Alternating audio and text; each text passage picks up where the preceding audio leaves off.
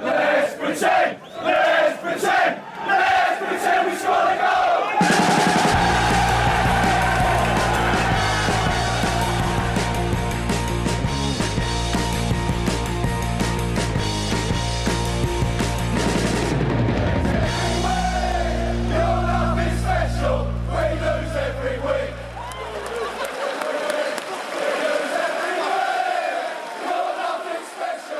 Sportbladets Premier League-podd. Fortfarande är vi det och eh, förblir en Premier League-podd framöver också. Eh, projektet The European Super League levde i ja, runda slängar 48 timmar. Eh, det, det finns väl delar av det som lever fortfarande, eller hur Makoto? Ja, ja, Spanien lever det ju, vibrerar av liv. Nej, kanske inte riktigt så, men eh, där har man ju inte kommit till något beslut. Vi kanske kommer in på det, må så vara att det är en Premier League-podd lite senare. För vi har ju den gode Florentino som inte verkar ha gett upp hoppet ännu. Jag vet inte riktigt hur han ska få detta att gå ihop, men eh, vi kommer väl som sagt in på det. Men i England är det ju dött.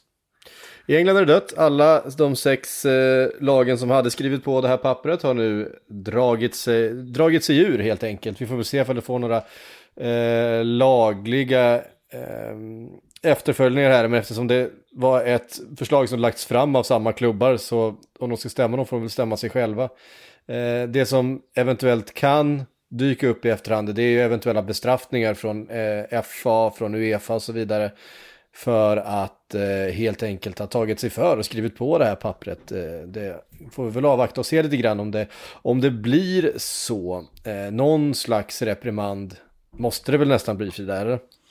Jag har faktiskt inte sett så mycket om det. Det har varit så mycket annat att fokusera på. Eh, däremot har det ju kommit krav från, jag såg att Gary Neville tyckte ju definitivt att det skulle delas ut böter. Eh, så vi får väl se vilka, vilka följderna blir. Men eh, ja, tji fick jag som trodde att eh, Premier League-ägarna struntade fullständigt i vad de, särskilt de inhemska supportrarna tyckte. Det, det var ju bevisligen inte så.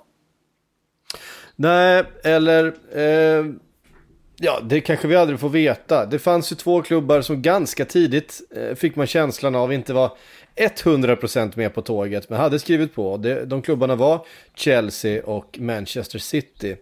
Eh, och det är ju så, som vi var inne på lite grann i vårt eh, avsnitt i eh, eh, igår. Var det igår? Ja, igår.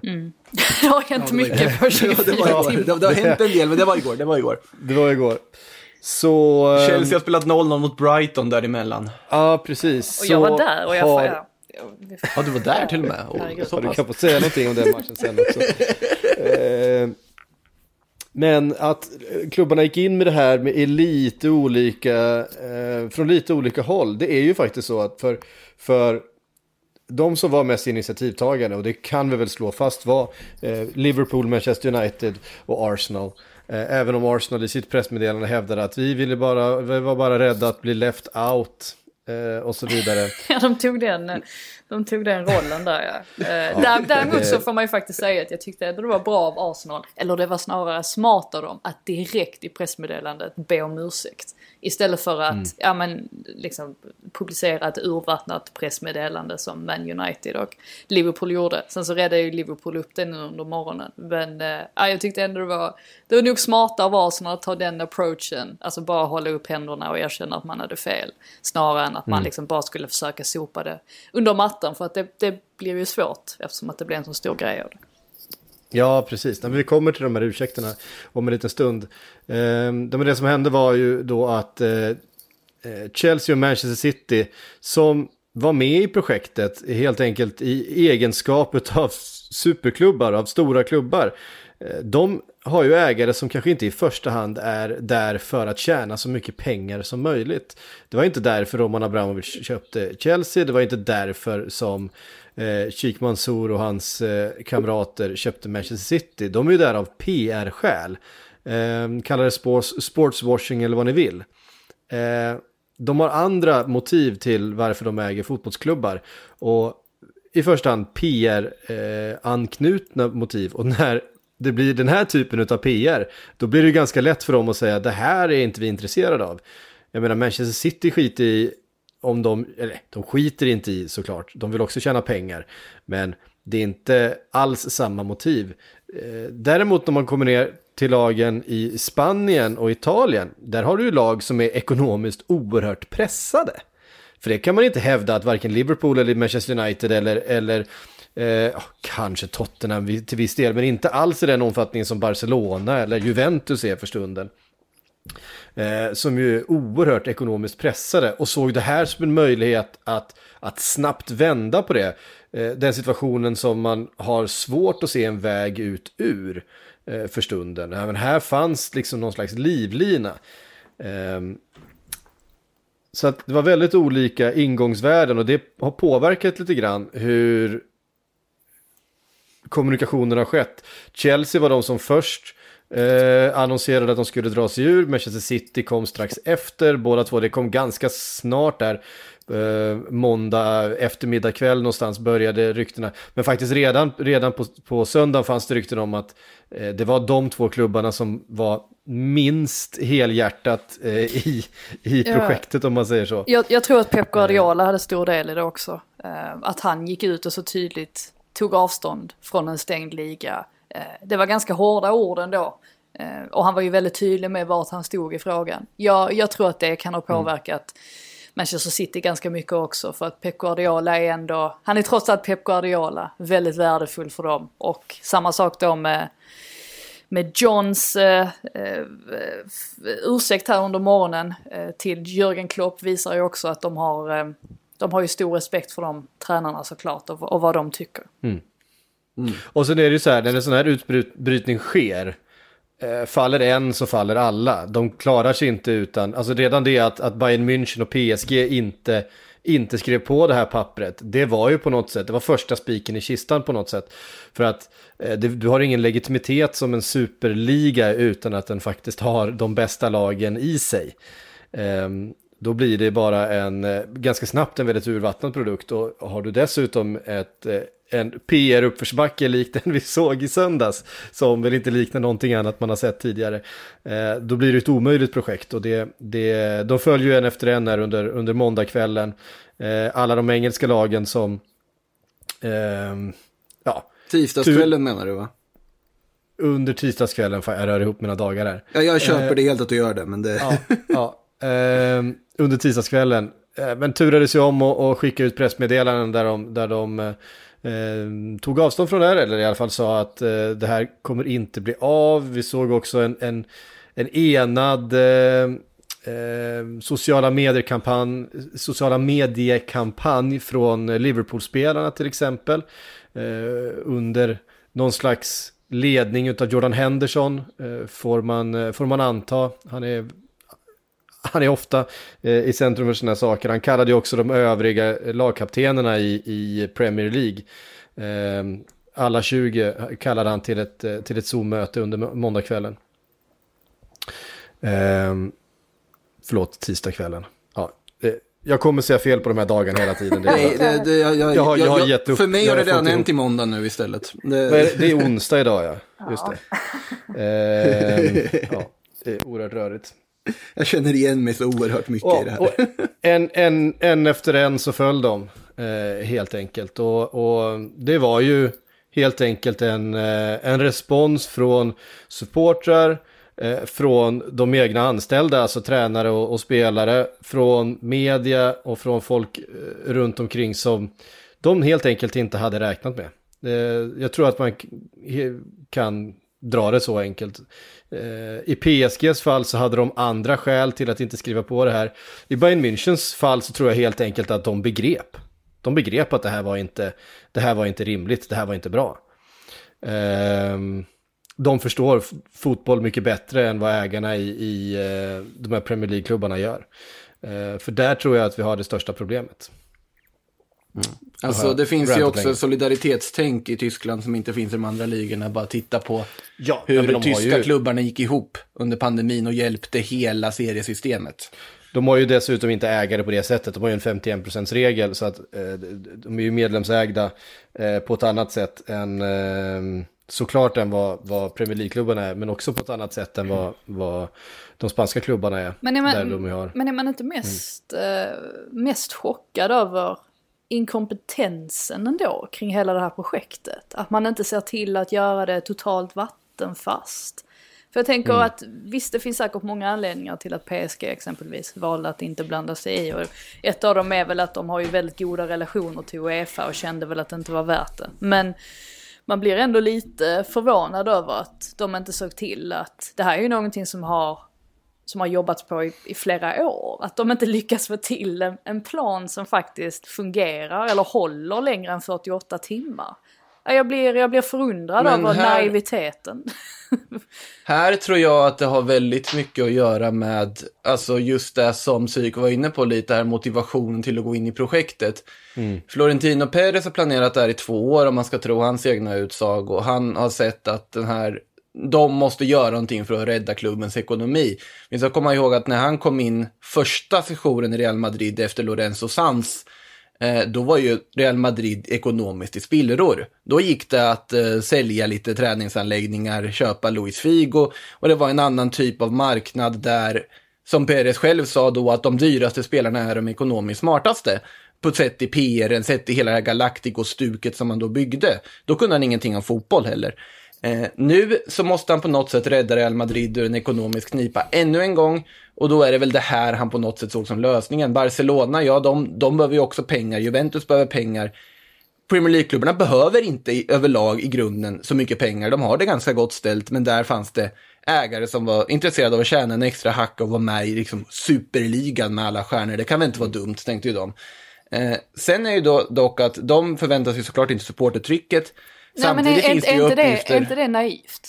Det är det jag menar. Jo, är inte oerhört. det naivt att, att, Ja, men- att, och, och att inte ens, att bara ducka för allting. Man, man lägger ut de här pressmeddelandena på söndag kväll och sen så går man hem i stort sett och, och så Mm. tänker man inte mer på det och så inser man dagen efter att helvetet är löst. Det är det jag, Ja. det är det jag ställer mig helt... Alltså naiviteten ligger ju hos eng- engelska, alltså Premier League-klubbsägarna som väljer att hoppa skepp så fort de får möjlighet. Eh, och hos Real Madrid och Barcelona och så vidare som också förväntar sig att de här ska hålla sitt ord. Och inte ser det här hända, att de här inte är med av samma motiv som de spanska klubbarna är. Det var, ju- För- ja. för det var, ju Florentin- snarare, ja. var ju snarare naivt att, att ens hoppa i båten kan jag tycka snarare än att hoppa ur den. Jo, att jo, de hoppade ur den var ju faktiskt smart. När de märkte att det här Ja, det, det är smart av dem här och nu absolut att göra det så fort. Men jag tror att motiven att vara med i båten skiljer sig väldigt mycket och det är därför Real Madrid fortfarande sitter i den. Det är därför Barcelona ändå ska ta det till sina medlemmar. Där ska vi komma ihåg både Barcelona, Real Madrid och Atletico. Det här är medlemsägda föreningar. Det är ideella föreningar på pappret där medlemmarna röstar fram en ordförande. I Laportas fall så är ju det att de har inte gett något definitivt besked för de vill ta det med sina medlemmar först. Och vad deras socios då säger kommer ju avgöra hur de ställer sig till den här frågan. I Real Madrids fall har du problemet att Florentino Perez är en ensam diktator, vet jag inte, han är ju ja, vald inom citationstecken, men han har ju ett otroligt förtroende hos Real Madrid. Han har Madrid-medierna med sig på sitt hörn. Det finns en anledning till att han sätter sig just El Chiringuito för att dra sitt försvarstal. Eh, de satt ju mer och var förbannade på liksom de engelska klubbarna för de hade hoppat av projektet och inte trott på den gode Florentino. Eh, det har varit en helt annan typ av rapportering i Spanien angående det här. Men på något sätt så känslan här är att han har gjort väldigt mycket. Allt Florentino Perez har gjort har ju varit i Real Madrids bästa. I det här fallet så har han ju flugit för nära solen när han plötsligt också försöker rädda fotbollen i hans ögon då. Han flög för nära och jag vet inte om hur han ska repa sig från den här PR PR-fiaskot på alla sätt och vis. Om det, är, om det är någonting som Florentino Perez inte är van vid så är det ju fullkomliga PR-fiaskon. Nej. Eh, och det här är ju, är ju väldigt intressant, för det här handlar ju om eh, motiv, om kultur och eh, de här olika klubbarna. Att, att, att motståndet blev unisont, det, det råder ju ingen tvekan om. Jag har aldrig, det, vi har aldrig upplevt något liknande helt enkelt. Det fanns, inte en, det fanns inte en människa som på riktigt var för det här projektet, som tyckte att det var en bra idé, förutom just de här fåtalet ägarna och Alexi Lalas. Eh, notera, amerikan. eh, nej, men det som blir så uppenbart och det som förvånar mig och det som... Eh, för det är två saker.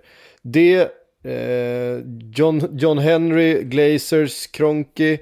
Eh, det, de, det de uppenbarligen inte har begripit är att de har inte köpt en idrottsförening. De har inte köpt in sig i sport. De har köpt in sig i kultur. Och med kultur kan man inte göra vad man vill. Det går inte att bara flytta på eh, det som eh, är, är, riktiga relationer, det som är riktiga känslor, det som, det som finns ingrott i människors liv i generationer. Du kan inte bara göra vad du vill med det. Och det spelar ingen roll om du tekniskt eller lagligt kan göra det, för du, du kan liksom inte lyfta ut det ur sitt sammanhang. Eh, och det hade de inte förstått. De hade inte begripit vad det var de köpte. Och det förvånar mig och det säger någonting om den oerhörda arrogansen eh, inför vad det är de har köpt. Att de inte har fattat det efter alla de här åren. Eh, Glazers har varit i Manchester United vadå, 15 år. FSG, nej det är inte så länge. Ja, jag minns inte hur länge Glazers har varit i, i, i Manchester United. Det är väl typ 15, är det inte det? Ja, det kanske är något sånt. Eh, ja. FSG har varit hos Liverpool i 10 år. Hur länge har Kronke varit i Arsenal? Jag vet inte. Men de har varit där länge. De har varit där, de har påstått sig eh, samtala med fansen, de har påstått sig vara, vara imponerade av du vet, eh, de lokala samhällenas eh, inflytande och involverande i de här föreningarna. Men det har ju bara varit skitsnack, det har varit 100% spel för gallerierna. De har inte ägnat en jävla tanke åt vad det är de egentligen har köpt. De har räknat pengar, de har räknat på intäkter och utgifter och sen har de eh, försökt maximera den här intäkten och göra den så hög som möjligt. Quality sleep is essential for boosting energy, recovery and well-being. So, take your sleep to the next level with Sleep Number. With a Sleep Number smart bed, you can individualize your comfort level and enjoy a better sleep night after night. JD Power ranks Sleep Number number 1 in customer satisfaction with mattresses purchased in-store. And now the Queen Sleep Number C4 smart bed is only $1,599, a saving of $300, only for a limited time. For JD Power 2023 award information, visit jdpower.com/awards. Only at Sleep Number stores or sleepnumber.com. Eh, vad finns det för olika modeller vi kan använda oss av? Vad finns det för olika sponsorer vi kan använda oss av? Vad finns det för turneringar som är viktiga för att vi ska tjäna så mycket pengar som möjligt? För det är motivet. Eh, och den arrogansen, att man inte begrep det, att man då blir tagen på sängen av den här re reaktionen. Eh, den tyder ju på en, en ehm, en distans mellan de här ägarna och klubbarna som de äger. Eh, och det som inte finns mellan klubbarna och fansen, det är distans. Det är, det är i alla fall förhoppningen eh, att det ska finnas så lite distans som möjligt mellan klubben och supportrarna. Eh, jag ska, och, jag ska ärligt ja, talat... Det, det har förvånat mig. Ja. ja, jag ska ärligt talat säga att jag tror att det är rätt många människor där ute som har underskattat engelska fotbollssupportrar överlag. Just eftersom att, ja, att fotbollen har kommersialiserats så pass mycket här borta och man kan lätt tro då att alla de här äkta supportrarna har suddats bort, att de inte existerar längre. Men det var ju verkligen ett bevis på samlingen utanför Stamford Bridge att de fansen absolut finns kvar. Det är kanske inte så att de har råd att köpa säsongskort varenda, varenda år eller så men Nej. de bryr sig fortfarande om sin klubb väldigt, väldigt mycket. Och det var väl just det som gjorde att jag också blev, eller att man blev lite emotionell för att man kom så nära det på ett sätt, eh, på något sätt, på ett sätt som man inte har gjort på, på ganska länge just för att, ja, nej men just för att eh, Premier League har blivit en den varan eh, som, som det har blivit. Men eh, mm. alltså, det kanske helt enkelt är så att eh, ja, många klubbägare underskattade kraften hos supporterna men det kanske var så att vi, vi alla behövde bli påminda om vilken kraft den faktiskt kan vara, även här borta, trots att situationen mm. är, eller att modellen ser ut som den gör. och, och det är ju det som då blir den stora skillnaden. Därför att de här ägarna inte begriper kulturen. De begriper inte vad det är de styr över. Så är, gör ju faktiskt Florentino Perez det. Så gör ju faktiskt Agnelli det. Eh, de jobbar ju nära fotbollen. De kommer ifrån fotbollen. Eh, de, de vet exakt vart de sitter någonstans. Eh, men det säger också någonting om desperationen i deras motiv. Att eh, det var någonting annat som, som motiverade dem. Och där handlar det om klubbar i, i eh, vad man väl ändå får, får anse vara ganska djup ekonomisk kris. Där de såg det här som en möjlighet att kanske rädda den. För att eh, de kan ju inte ha blivit förvånade över den här reaktionen. Ehm, eh, för jag tror varken Perez eller Agnelli är, är, är, korkade. De är inga ointelligenta människor. Och de lever, de lever i den här fotbollsvärlden. Eh, på ett sätt som de här Premier League-ägarna inte alls gör. Så att, alltså, eh... Agnelli är väl i och för sig lite gränsfall. Han har väl varit eh, suttit någorlunda svajigt i Juventus ögon ett tag nu sett till alla möjliga beslut. Men samtidigt, jo, samtidigt liksom grundpoängen är ju ändå densamma. Sen är ju också intressant att, alltså det har inte varit några ramaskrin i Spanien. Alltså, förutom de andra klubbarna. I Real Madrid-lägret har det inte varit ramaskrin utan mer man väntar på att se vad Florentino ska hitta på, vad det här är för någonting. Lite så här nästan läskig uh, övertro på uh, chefen där. Och sen är det väl också att det kanske är en annan kultur och att Perez läser den spanska, han läser Real Madrids vinnarkultur, han läser deras syn på saker och ting. Men då inte räknat med i kalkylen att det finns andra fotbollsklubbar som inte har samma, samma motiv, samma mål.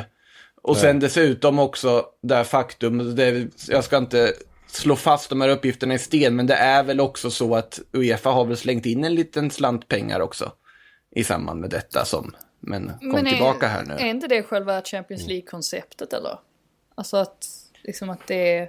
Ja, för just prispengarna i det. Alltså jag vet att det finns för spanska uppgifter som har sagt att Premier League-klubben har i princip köpt loss från det här.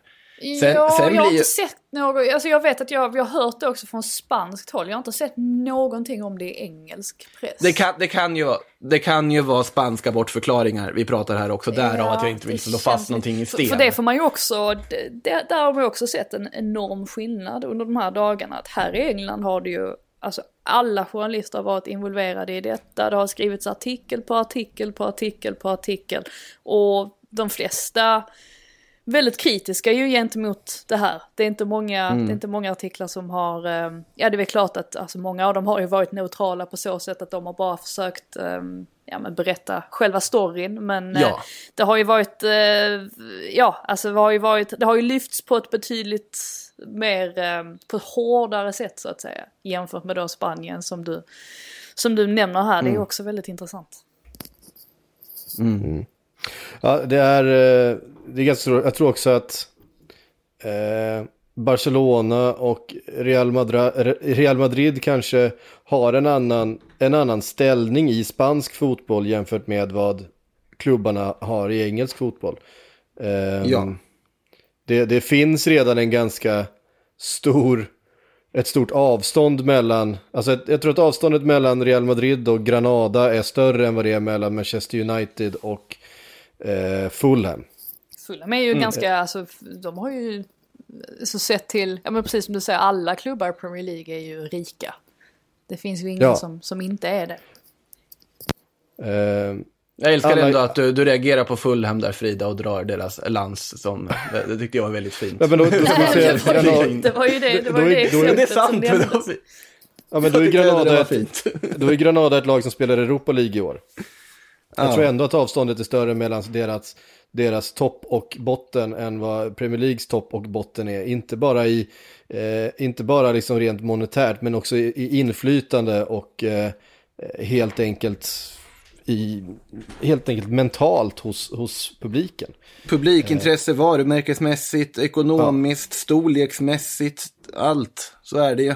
Mm. Och det gör ju att en sån här sak ter sig mer naturlig för en spansk publik. Att ja, ja, men de där befinner sig ändå på en annan nivå. De befinner sig ändå liksom redan i en Super League mentalt. Eh, medans i, i Premier League så ser man det inte på samma sätt. Ehm, Det ska ju tilläggas att de spanska mittenklubbarna har inte direkt eh, välkomnat det här. Nej, alltså det, det är ju tydligt inte. att man, men samtidigt så är det lite mer, ja men eh, de, då kan ju vi tävla själva då. Kan vi ha Sevilla, Betis, Atletico, Real Sociedad i toppen och Valencia som fortfarande kommer misslyckas. Så att det, det, det är liksom lite så, ja, men skit i oss då om ni vill. Mm. Vi, vi har en fantastisk liga som det är. Det är i alla fall den känslan jag har fått och det är väl nästan på något sätt rätt sätt att ta det. Liksom, men om ni inte vill vara med oss så skit i det då. Eh, men eh, nej, jag, jag har bara så sammanfattningsvis liksom så har man ju så fantligt svårt att se hur Perez ska ta sig ur det här. Det enda jag tänker är ju, och om, om det här är då liksom den bakomliggande planen, låt mig vara konspiratorisk här nu. Men det ska ju finnas bindande kontrakt enligt Florentino i det här sammanhanget.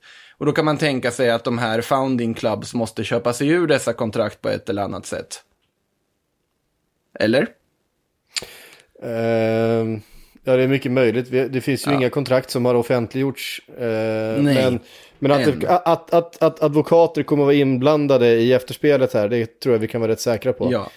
Eh, Och eh, så samlar man ihop då 11 med, alltså avbrutna medlemskap och bom, Kylian Mbappé klar sommaren 2021. Det är inte så... Och om det är det Florentino Perez har gjort. ja, Det är, det är inte Ja. så kul ändå att vara Ed Woodward idag till exempel. När, när liksom rubriken på The Athletic lyder Failure will be Ed Woodwards legacy.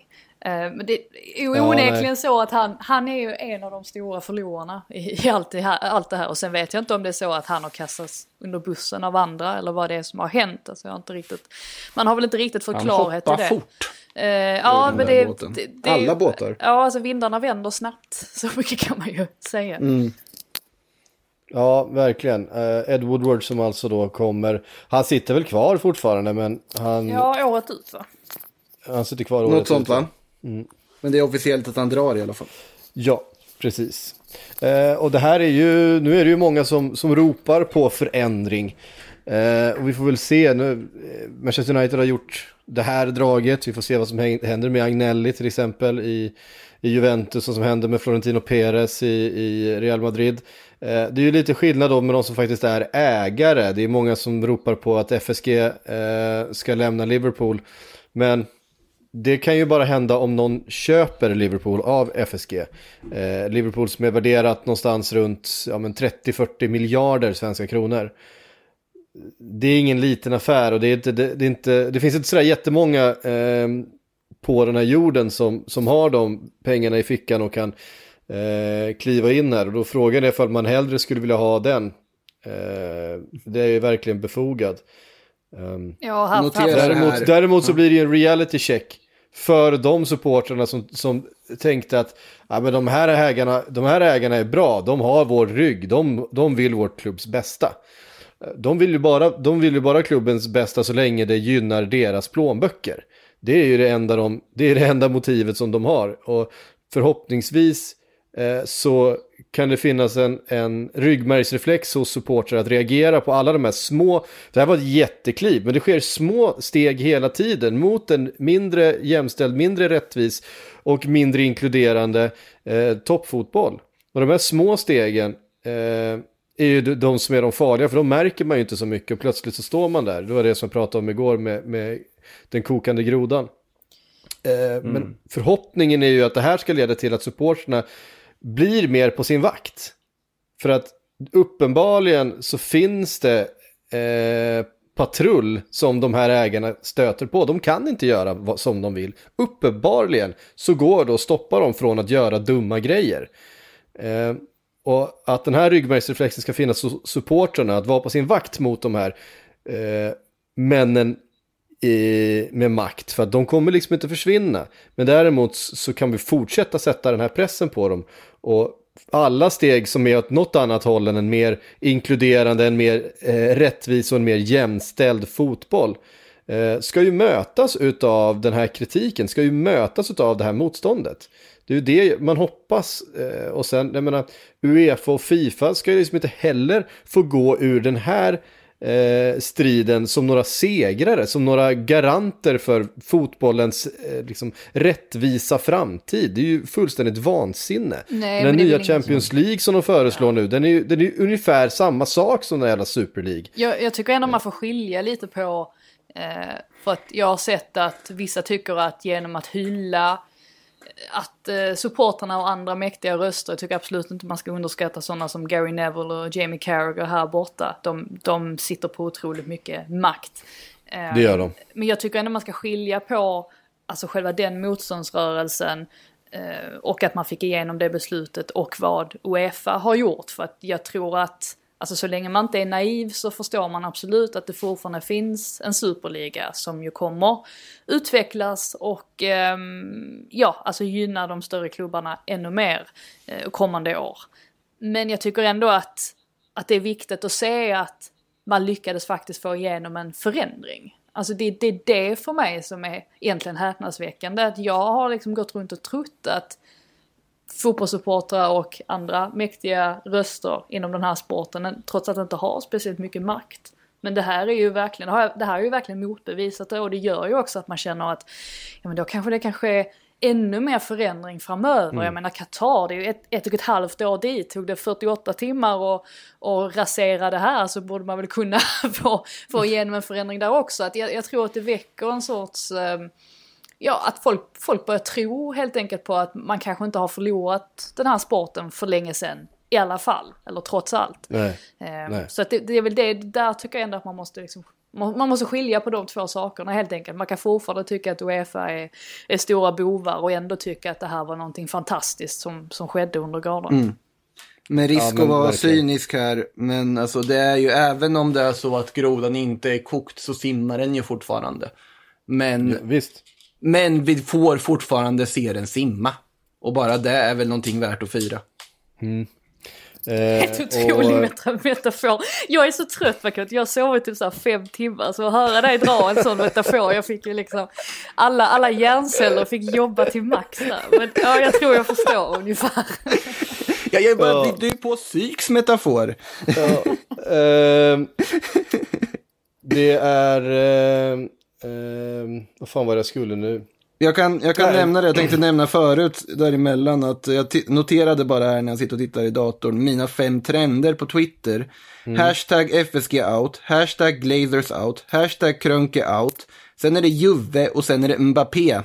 Jag säger det. I, eh, ja, i egna det är det Sign Mbappé. Som är, och sen så är det Cronky out. FSG Alltså, out. Alltså om det här är en ut, alltså, ut, plan från Perez, han visste att de skulle bryta kontrakten och, och liksom att han skulle få finansiering för det på det sättet, ja då... Alltså han är ju den ultimata superskurken då. Ja, det är nästan det- så att det- man gillar det- honom då faktiskt. Alltså då måste man motvilligt Ja. gilla honom. Motvilligt ändå accepterat. Vilket geni. Ja, Ja, äh, han är ju han är Kim Jong, Kim, Kim Jong Peres, det har vi. Eh, han har inte ballat ur på ett tag, så på så sätt så är det lite så här befriande. Han har ju varit så ordningsam och liksom ansvarsfull senaste åren här med liksom inte värvat och hållit på. Så det är nästan lite uppfriskande att han ballar ur och blir hatad av en hel fotbollsvärld igen. Det var ett tag sedan. eh, han har det i sig.